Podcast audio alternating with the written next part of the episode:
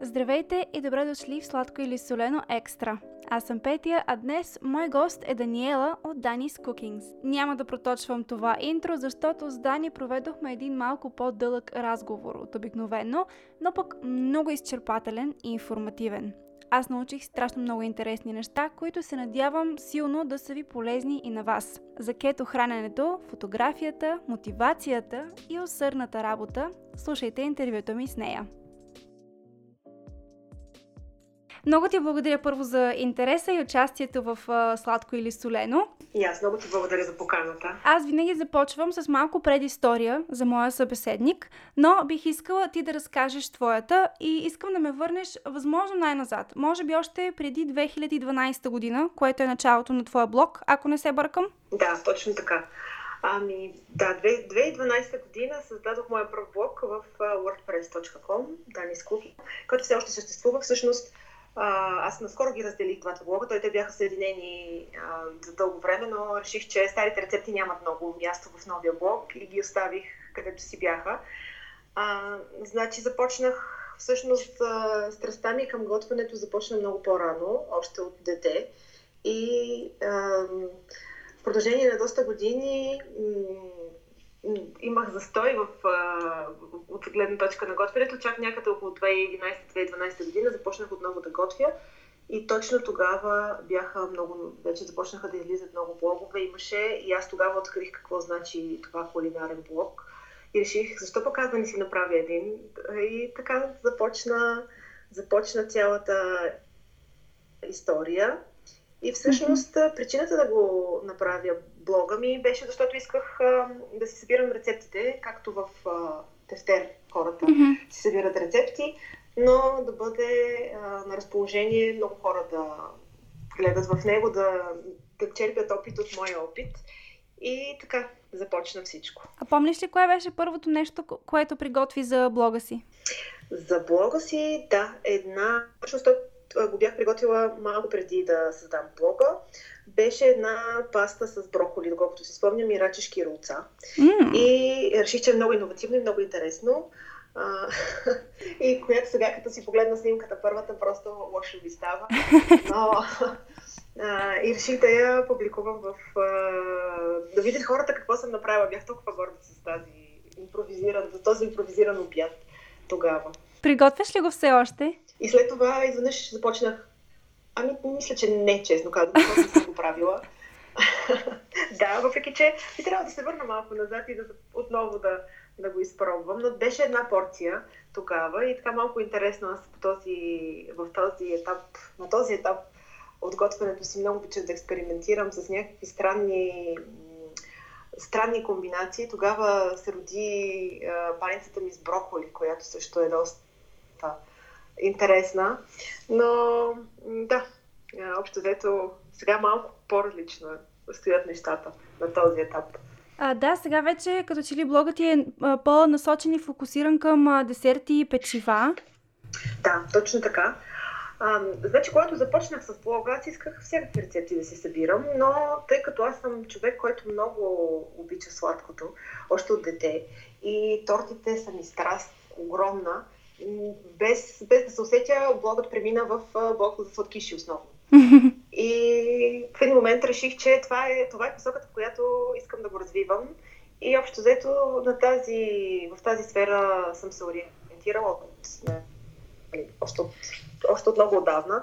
От време на време публикувам и друг вид рецепти, но нали, в по-редки случаи зависи какви, какъв тип рецепти са. А, много рядко публикувам неща като готвени ястия, които всъщност аз също правя на, на този етап. Вече имам семейство, нали, дете, за което трябва да се готви, но mm-hmm. а, такива неща избягвам да публикувам, просто защото не, не са в... А, а, Стила на блога. Очаквам хората да очакват нещо такова. Mm-hmm. Ако им публикувам една рецепта за мусака, съмнявам се, че повечето ми читатели ще, ще приемат много... А, то не се знае, но все пак предпочитам да си, да си следя, а, да, да си вървя по сладкишите. Mm-hmm. А имаше ли някой, който те насочи към сладкарството? Ами не, никой не ме е насочил към сладкарството. Това си беше в мене още от а, малка. А, още като бях дете, за мен е тортите за рождени дни, които а, тогава бяха много ограничени, с зайчета и патата някакви, с шоколадови глазури, но всички mm-hmm. тези фигури, които ги виждах, просто за мен това беше върха на изкуството. И си мечтах моята майка да може да прави такива торти. Тя обаче не е в, тази сфера. Тя не обича да прави много такива сладкиши с а, а, красиви завършици. Просто не е по тази част, въпреки че майка ми по едно време беше майстор-готвач, но а, специално по тортите не е много, както mm-hmm. и баба ми, която, от която съм се учила да правя кекс, да правя разни други сладки и тя не беше много по свободните изпълнения, така да се каже. И двете си следваха рецепти от готварски книги. Но на мен беше безкрайно интересно да ги наблюдавам как а, приготвят каквото и да било. И постоянно ги карах да правят някакви сладки неща. И така, това, бя, това са едни от най-невероятно хубавите ми детски спомени, как гледам мама или баба да правят нещо сладко. а, да, но аз самата м- чувствах, че трябва да съм повече от това да свърша. Просто влечеше си още от много най-ранните ми години. И някъде като станах на 14-15, започнах да експериментирам много сериозно. Гледах рецепта, обаче си я видоизменях по мой си начин. Mm-hmm. И имала съм един-два пъти малко нали, неуспехи. Да, и аз така. Но ам, доста добре ми се... Нали, смисъл, идваше ми отвътре. Наистина, аз не, че искам да кажа на себе си да се хваля нещо, но просто това е нещо, което е някаква страст в мене към сладкарството, което просто отвътре ми идва. Аз като каза, че си започнала така на 14-15 да правиш експерименти, си спомням и аз точно в тази възраст, може би да съм била една-две години по-голяма, а, да. помня, че много бяха навлезнали тогава мъфините и къпкейковете. И е, няколко неуспешни опита имам с тях. Мисля, че от тогава дори не съм ги приготвила. И като единия път буквално щях да отровя мама и тати. И от тогава, като ме хвана страх да готвя и да пека, и изобщо до първи курс, всъщност, докато не ми се наложи вече сама да се грижа за себе си, тъй като аз се изнесох тогава, отидох навънка да уча и трябваше да готвя, трябваше по някакъв начин да се храня, че да, да съществувам. До тогава не припарвах в кухнята. Ами да, човек като има някакви неприятни спомени, после не му се готви същото. Аз също дълго време не готвех обикновени ястия, защото имах, не знам, имах не... Това пък са били не особено приятните ми моменти в живота, защото като в детството имам предвид, mm-hmm. защото а, като цяло аз не обичах а, готвено ястие. Много странно сигурно звучи, защото повечето хора, които съм срещала, си спомнят най, нали, с най-мили чувства а, готвеното на мама и на баба. Но въпреки, че моите майка и баба готвеха а, много хубаво, за мен не представляваше особен интерес готвенето на солени ястия. И в много случаи аз просто не ги харесвах. Просто, например, имах определени неща, които не обичах и по никакъв начин не можеше човек да ме накара да ги ям. И те разваляха за мен цялата, цялата хубаво ястие. Прекарвала съм, примерно, един час да гледам как се готви, примерно, биовеч. И следващия момент го опитвам и виждам, че вътре има нещо, което е отвратително за мен, да е, примерно, бамян или не спомням вече и целият ги вече просто не мога да го ям, защото има това единствено нещо, което не го обичам. А, ти приготвяш всъщност доста здравословни десерти. Как, как започна да, така, да експериментираш с тях и с тези по-странни за повечето хора съставки? Да. Ами, ам, първо, преди няколко... Всъщност, както имам а, дете, той в момента, в който започна да пораства, да става на около 2-3 години, започна много и той да се интересува да действат киши. Което аз като майка осъзнавам, че не е много добре, въпреки че лично аз ям сладкиши в големи количества през целия си живот, но човек, когато вече има дете и мисли по друг начин. И установих, че не е много добра идея постоянно да правя сладкиши с захар, нали, рафинирана захар. Започнах да се интересувам повече от здравословно хранене. И започнах да правя по-често сладкиши, които имат нерафинирана захар или са подсладени с нещо друго, примерно с а, а, нисковъглехидратни подсладители. А, нали, от тази гледна точка. От към... Искам просто детето ми да даде възможно най- а, полезни съставки. Съответно, се надявам да бъда полезна и за други майки, и за други родители, които искат тяхното семейство да се храни по-здравословно.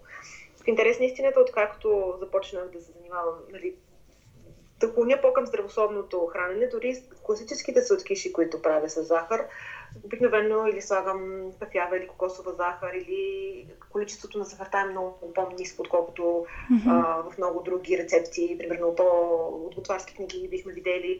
Също така избягвам всячески а, изкуствените обсветители. В много редки случаи използвам, примерно за торти за рождени дни, но, например, имам рецепти в блога, в които украсена е тортата с а, торта, която съм правила за рождения ден на сина ми, украсена отгоре с фондан, но отвътре абсолютно здравословна торта. Mm-hmm. Това, което съм направила, сервирам я, махам фондана, казвам това не е ливо, не се яде и той си яде здравословната част, което също е един компромисен вариант. А той на колко е, че все още се връзва на това? А, не, сега вече не, защото беше за третия момент. Ага. На 5, да, от време на време позволявам, нали? Аз мисля, че човек не трябва да изпада в крайности. Така казва сега, това не, не може да го яде по никакъв mm-hmm. начин. Определено. Всичко трябва да ни е позволено, защото аз дълги години съм била ограничавана като по-малка. Просто при мен влечението към сладкото е натурално, естествено и много силно. И майка ми правеше всичко възможно, за да ми ограничи шоколада и бомбоните. Но това доведе до някъде около 20-та ми година имах един период, в който аз буквално живеех само на сладкиши и плодове и салати. Нищо друго не ядях. Бях супер слаба. Просто тогава имах, да не кажа, почти хранително разстройство. Mm-hmm. А, но след това, с времето, успях да осъзная, че всъщност това не, не може така да се живее, не може само сладко да се яде. И малко по-промених начина си на живот. И от тази гледна точка също ам, се опитвам, защото има много хора като мен, които обичат сладкото, просто влечейки. И вместо постоянно да се опитват да се ограничават, което не мисля, че също е толкова здравословно, постоянните ограничения не водят до много добро. По-хубаво да си избираме сладкишите и да си избираме храната, а, примерно да, да се стремим винаги по-здравословно, да се информираме какво е здравословно, какво не е и да се стремим да ядем по-здравословно, Естествено, да. не можем да ядем дори само здравословни сладкиши по цял ден, и това няма да е толкова здравословно. Всичко, което е в по-големи количества, в крайна сметка се оказва не толкова добре за тялото. Трябва да има някакъв баланс. Точно така. А ти вече след толкова време все пак си продължаваш да си си върл привърженик на сладкото. Успя ли да намериш баланса? Ами до някъде да. Аз признавам, че продължавам да хапвам малко повече сладко, колкото трябва, но за това компенсирам да, с а, кето подсладители. Аз не следвам кето диета. Дали mm-hmm. това да е ясно, защото може би м- много хора може би си мислят, че аз следвам кето диета, но не. Аз следвам кето диета за тези, е които се интересуват. Просто не ми е много трудно да се откажа от въглехидратите. Mm-hmm. Може да дойде този момент, но като цяло не, в момента не чувствам, че има необходимост да го направя. А, въпреки, че аз страдам от мигрени и съм чула, че това много помага за мигрените, но нали, на този етап още не съм стигнала до този момент.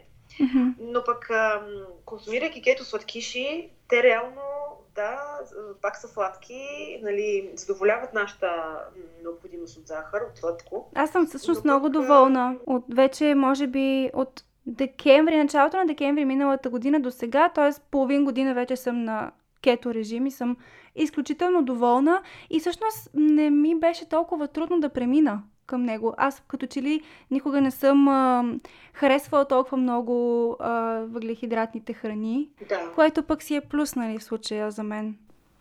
Е, да, точно така. При мен аз съм, много ми е трудно без въглехидрати, честно mm-hmm. казвам. Обичам и хляб, обичам всякакви теста. Да, може би хляба ми беше най-трудното. Тъй като да. това е единственото, което от, от въглехидратните храни, които толкова харесвам. И картофки. Да, също. А, плюс това вкъщи мъжа ми е италианец, ден паста нон-стоп и той който кето и такъв поглед прави, че просто не ме боли сърцето, но му причина такова нещо. А, значи е невъзможно вкъщи да сте на кето. Да, точно така. Никакъв шанс. Но не се знае сега, в този живот всичко е възможно. А, но въпреки всичко, аз смятам, че а, консумирането на кето сладкиш е хубаво човек дори да не е на кето диета. Да... Защото някои хора смятат, тези са диетични сладкиши. Не е точно така. Аз ги давам и на детето ми. Изобщо не са Мама. диетични. Боже. Да. Те не са диетични, защото са мазни, нали? Да. Но а, дори децата могат да ги ядат, разбира се, след определена възраст. А, чела съм много за кетоподсладителите и те не са не са нездравословни, с изключение на това, че при някои хора може да предизвикат, примерно ксилитол, може да предизвика стомашни неразположения, как както и някои други кетоподсладители. Еритритола не би трябвало да предизвиква такива, стевията пък съвсем, но тя има особен mm-hmm. вкус. Аз не съм но особено пък... фенка на стевията, да. като че ли повече ми харесва ксилитола и еритритола. Да. Само да вметнем тук за тези хора, които ни слушат, е хубаво да се консултирате с професионалист, преди да решите да преминете към какъвто и да е вид диета, дали ще е кето или някакъв друг хранителен режим, тъй като особено с кетото то е подходящо за диабетици, но пък има много хора, които а, биха получили непоносимост към тези храни, когато се употребяват такива количества. Така че да, това е което исках да вмъкна. Да, абсолютно, защото съм чувала и за случаи, които кето диетата изобщо не понася и има да. проблеми с черния дроб на хора. Така че а, наистина, за някои хора върши чудеса, но за някои хора не. Особено ако има хора, които са в по-напреднала възраст, наистина е много внимателно да се следи. Това са все пак по... Въпреки, че са хубави мъзнини, да. те са си мъзнини, вреди по някакъв начин, ако имате някакви странични заболявания. Да. Но консумацията на кето сладкиши от време на време или въобще на сладкиши с изкуствен смисъл, те не са изкуствени подсладители. Ксилитол е Да напълно естествени, от растения се извличат а, и се използват много години, просто станаха в момента по-известни. А, консумацията на такива а, сладкиши нали, в, при нормална диета реално не би могла да навреди. А, единствено при ксилитола, нали, както казах, може да има странични стомашни разположения при по-големи количества, използвани в а, сладкиша, но естествено аз, аз специално се опитвам да слагам възможно най-малки количества ксилитол, защото не знам как се получава, но той ксилитола по принцип трябва да е еднакво сладък, колкото захарта, но ми се струва, че подслажда даже повече или поне усещането е по-различно. Той е по-студен, някакси, някаква такава свежест допринася също. Така че, специално при моите рецепти, доста малки количества слагам в, в, в самия сладкиш. И хубавото при ксилитола също така е, че той а, не вреди на зъбите, а обратно аз по принцип не съм... Това не го знаех, че помага. Да, смята се, че всъщност убива бактериите или по-скоро не им, не им подпомага развитието на тези бактерии, които след хранене нали, реално развалят зъбите. При захарта ние знаем всички, че бактериите страшно се развиват след консумацията на захар, докато след консумацията на ксилитол тяхното развитие се притъпява един вид и има вероятност да помогнат при едва ли не за да, да предотвратят развитието на кариеси. Mm-hmm. И това нещо, това нещо съм много така... Аз цял живот съм си мечтала, едно време, когато ние не знаехме, че съществува ксилитола, цял живот съм си мечтала за захар, която не разваля зъбите, защото тази консумация на захар дълги години постоянно имах кариеси. Mm-hmm. И м- ето сега всъщност се оказва, че на този свят има и такова нещо. Има. Малко а, по-скъпичко да. от обикновената захар, но го има. Да. Доста по-скъпичко бих казала. Да. Но ако искаме да сме здрави, все пак, за съжаление, нали, хубаво е хубавите неща са по-скъпи. Да, хубаво е да си обръщаме внимание на здравето и да си позволяваме да си хапваме такива неща в ограничени количества. Абсолютно.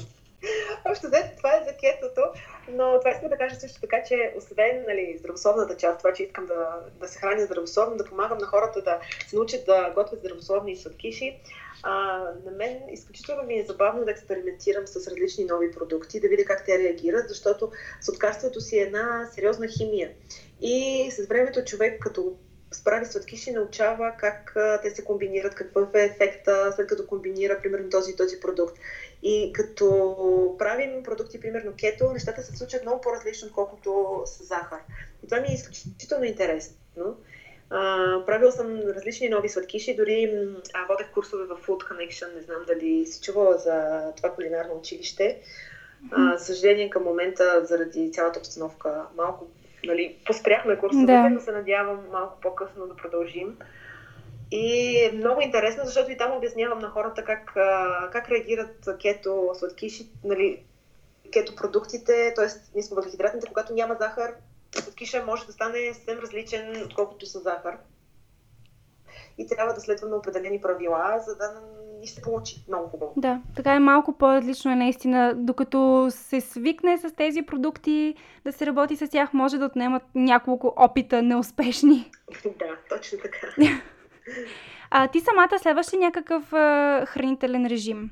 Ми, не, никакъв хранителен режим не следвам на този етап от моя живот, след като около 15 години а, бях много-много внимателна какво ям, по-точно броях си калориите много сериозно. Mm-hmm. И в един момент реших, че това трябва да престане, защото не може така да продължавам.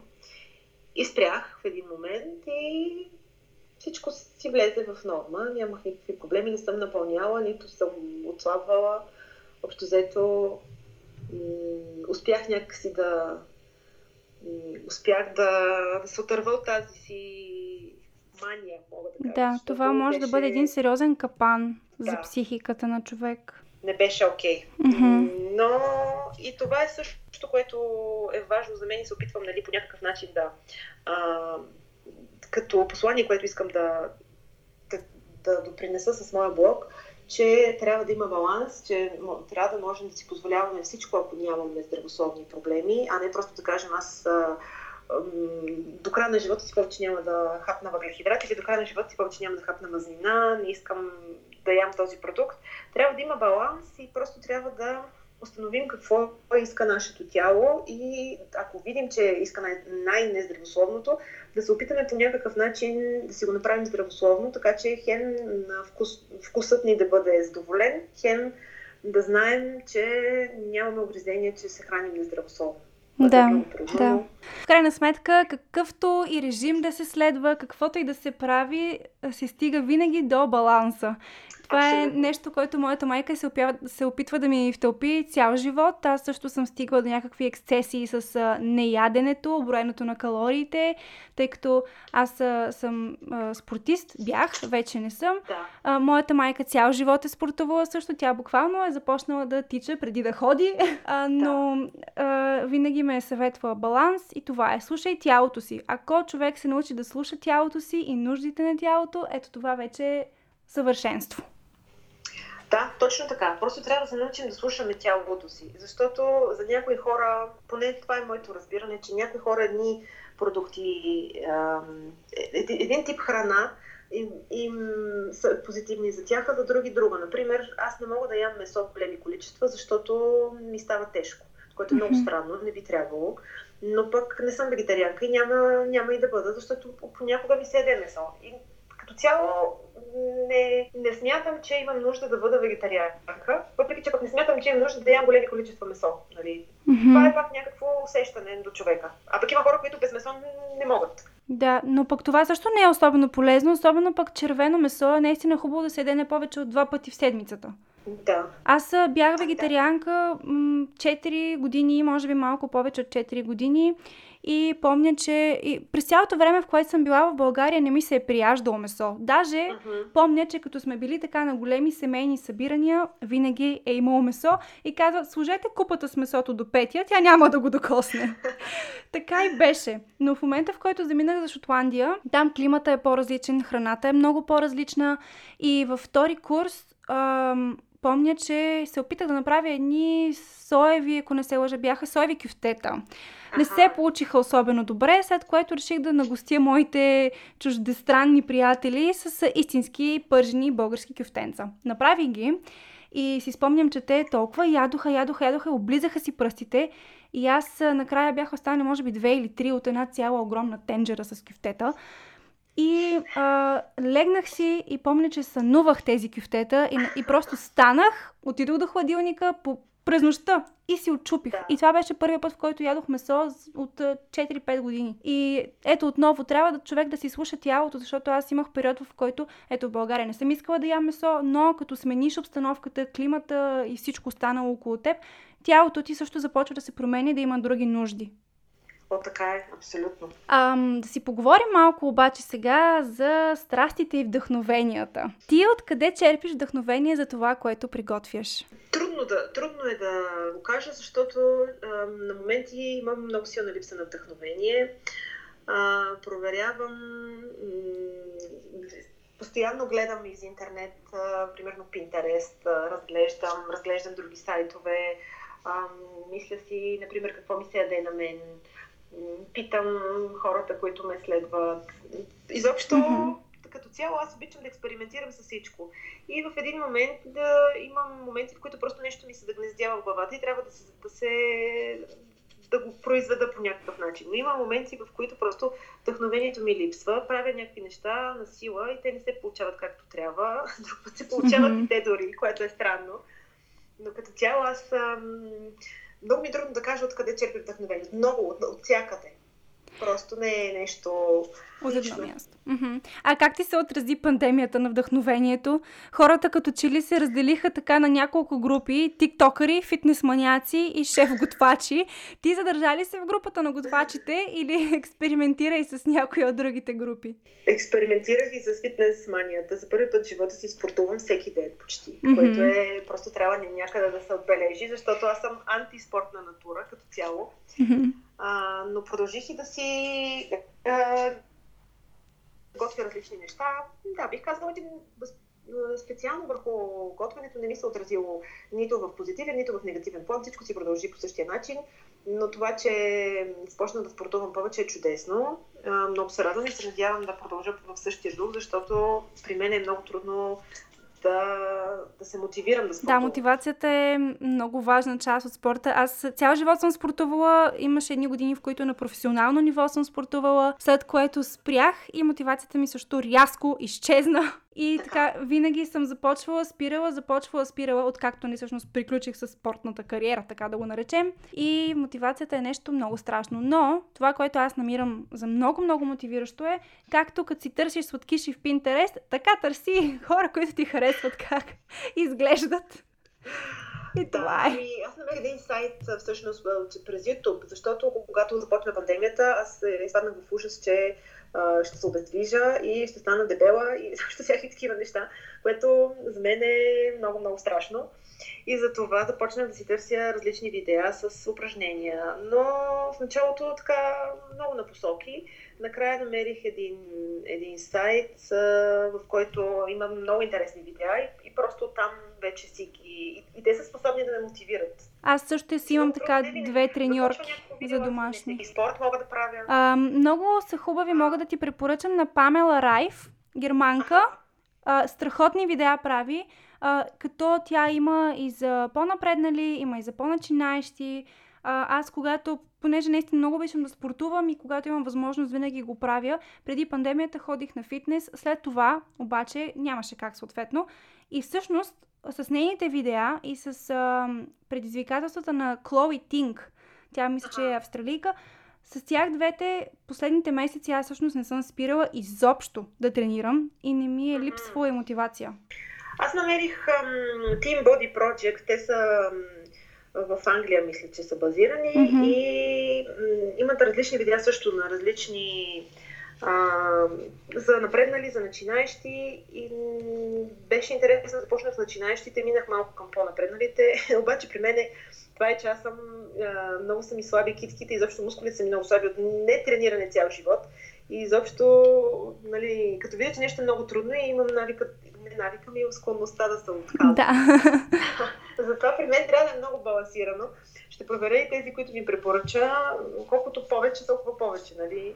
Ам, да те попитам сега, в твоя блог а, разказваш и за другата ти страст, фотографията.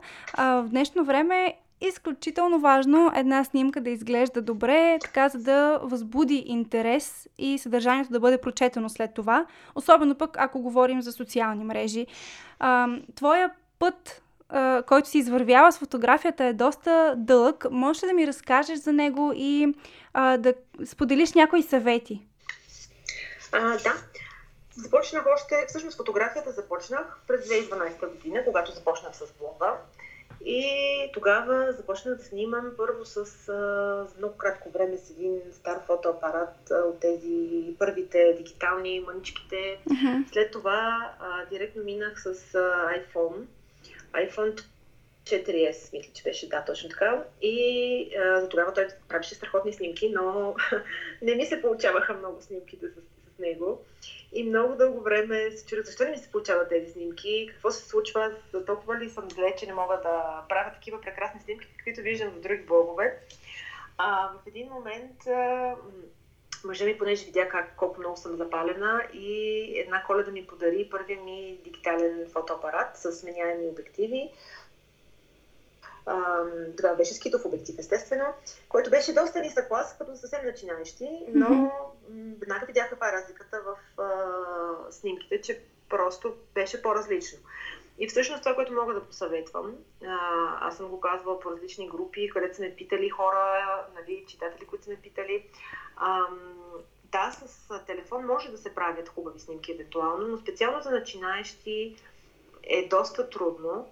А, ако, примерно, някой започва сега да прави фотография, специално кулинарна фотография, значи телефона като цяло може да прави хубави снимки, особено сега има много различни филтри по телефоните, има различни нови телефони с невероятни опции, но като цяло, да кажем, един стандартен телефон, навън и разни портретни снимки може да направи много хубави. Но кулинарна фотография в затворено помещение е много, много трудно да се правят наистина хубави снимки с телефон поради две причини.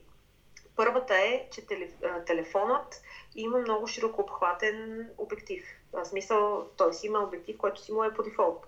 И той е широко обхватен. Съответно, за кулинарната фотография най-хубавите снимки са колкото се може по... Не колкото се може по, но да кажем, че по-хубавите фотографии кулинарни трябва да е между 50 и 100 мм обектива. Или да кажем между 35 и 100 мм а, обектив. А, съответно, м- даже 35 е много а, широк, т.е. с телефон се правят хубави снимки, кулинарни отгоре. Ако се опитаме да правим кулинарни снимки с телефон а, в а, план или директно на среща, ще ни е много трудно, защото телефонът, поради това, че има много широко обхватен обектива, много криви обектите около главния обект, който ние искаме да снимаме. И това много може да ни обезкуражи, нали? Да си кажем, ето какво, защо така ми криви снимката, аз нещо не съм направил както трябва, а то не сме виновни ние, просто това не е особено подходящ, а, а, подходящ обектив, който е на на телефоните за всички, да. за всички ъгли на, на храна. Още също така, когато снимаме храна, в затворено пространство, съответно светлината не ни е толкова много, колкото навън, например. В една градина, да речем, ще ни е много по-лесно да снимаме и да направим хубави снимки, отколкото в затворено пространство. Според мен най-важното за един фотоапарат за кулинарна фотография е да има сменяеми а, обективи, защото с различните обективи постигаме различни неща. И ако имаме примерно един-два обектива и можем да си сменим от време на време, много ще ни е Нали, много раз... Ще имаме различни ъгли, ще можем да направим снимки от различни ъгли да изглежда чудесно. Да, и общо взето, нали, да се върна пак към моето джърни в фотографията. Когато си купих, т.е. когато мъжът ми подари а, фотоапарата, започнах да снимам. В началото пак не си харесвах много снимки, аз тогава и нямах а, особено някаква програма, в която да си ги... Не знаех каква програма да използвам за обработка. Бях работила с Photoshop и специално с Photoshop бях работила още преди. Аз съм учила дизайн в един момент а, като магистратура, което беше някъде преди, доста години преди да започна с фотографията. Така че имах опит с Photoshop, но на този етап бях решила, че няма да а, инвестирам пари в това, защото струваше ми се доста така скъпо за момента. Аз а, още започвах с блога mm-hmm. и се опитвах да намирам различни начини за обработка на снимки. А, още нещо да вметна, че много хора си мислят, които нямат опит с фотографията, си мислят, че снимките излизат директно от фотоапарата готови. Няма такова нещо. 99,9% от снимките трябва да се обработват. Даже да не кажа 100% абсолютно. Да, винаги. Не, да, абсолютно. Не, не е въпросът това дали сме добри фотографи да изкараме снимка директно от, от а, фотоапарата добре изглеждаща. Добрият фотограф е този, който не само умее да хване точната поза, но и умее да я, да я направи така дори с а, а, програми, да я да така, че да изпъкнат всичките най-хубави неща на, на тази снимка. И много, да не кажа, всъщност не много, всички фотографи, всички абсолютно по целия свят използват ам, използват програми за обработка, най-често Photoshop и Lightroom. Да, аз използвам Lightroom, наистина е много добро. Както го открих, просто всичко се промени. Абсолютно. Lightroom специално е хубав, защото в него може да се обработват снимките бързо. Нали? Обработваме една снимка, правим си пресети, го директно го копираме върху другите снимки и след това само до, до изкосоряваме нещо. Да. Като в Photoshop една по една трябва да се обработва, много сложно става. А, нали, просто не си заслужава да, да губим време. В е хубаво да си дооформяме нещо, ако примерно нещо трябва да махнем, нещо трябва да, примерно, прекрасна снимка, обаче някакъв ъгъл нещо сме омазали, нещо сме отзапали, има някакъв излишен предмет, който просто трябва да се махне оттам, защото снимката трябва да я... Нали, не е нужно да сипваме хубавата снимка, само защото нещо малко не е добре в нея. Тук идва на помощ Photoshop. Има и други програми, разбира се. Сега, не искам да казвам, че всички фотографи трябва задължително да имат Photoshop и Lightroom. А, има и други програми. Аз съм работила доста години. Всъщност с Lightroom и Photoshop най-накрая реших да се най-накрая реших да инвестирам пари в тази сфера някъде миналата година, есента. Така че предишните ми снимки също не изглеждат зле, пък са едитвани с други програми. А, едната се казваше Pictorial, другата всъщност Pictorial, който малко имитира Lightroom. Mm-hmm. И а, Pixelmator, Pixelmator, той имитира малко Photoshop. Нали? Не са толкова мощни, но вършат някакви има също така доста добри безплатни версии на Photoshop и на Lightroom. Да, има. Не са чак с толкова много а, функции, но може да свършат добра работа, особено пък а, за хората, които използват главно телефоните си. За... Така, специално за телефона, да. много, добре, да. много добра работа върши. Той има и различни други, нали, пак не трябва да се ограничаваме, даже е хубаво човек, който те първа започва да експериментира с някаква друга програма, която е безплатна, защото като цяло опциите, които ги има в програмите, са същите горе-долу, като при Lightroom и Photoshop, просто а, да разбере как работи и след това в един момент, като му отесне тази програма и реши, че трябва да мине на нещо по, по-добро, може да си купи Photoshop и Lightroom. Те са абонаменти за година. Всъщност да. този фотографския план. Тук въобще не искам да рекламирам Photoshop и Lightroom, не искам да рекламирам Adobe по никакъв начин. Просто са много добри. Аз използвам а, пакета постоянно. Да, точно така. Пакета за фотографии. Като цяло, имайте предвид, нали, казвам всички хора, които имат ам, аспирации в фотографията, че Lightroom и Photoshop веднъж инсталирали на компютъра става малко мазало, особено ако компютъра е не най-нов модел и няма много RAM става доста сложна работата, което мен лично много ме дразни.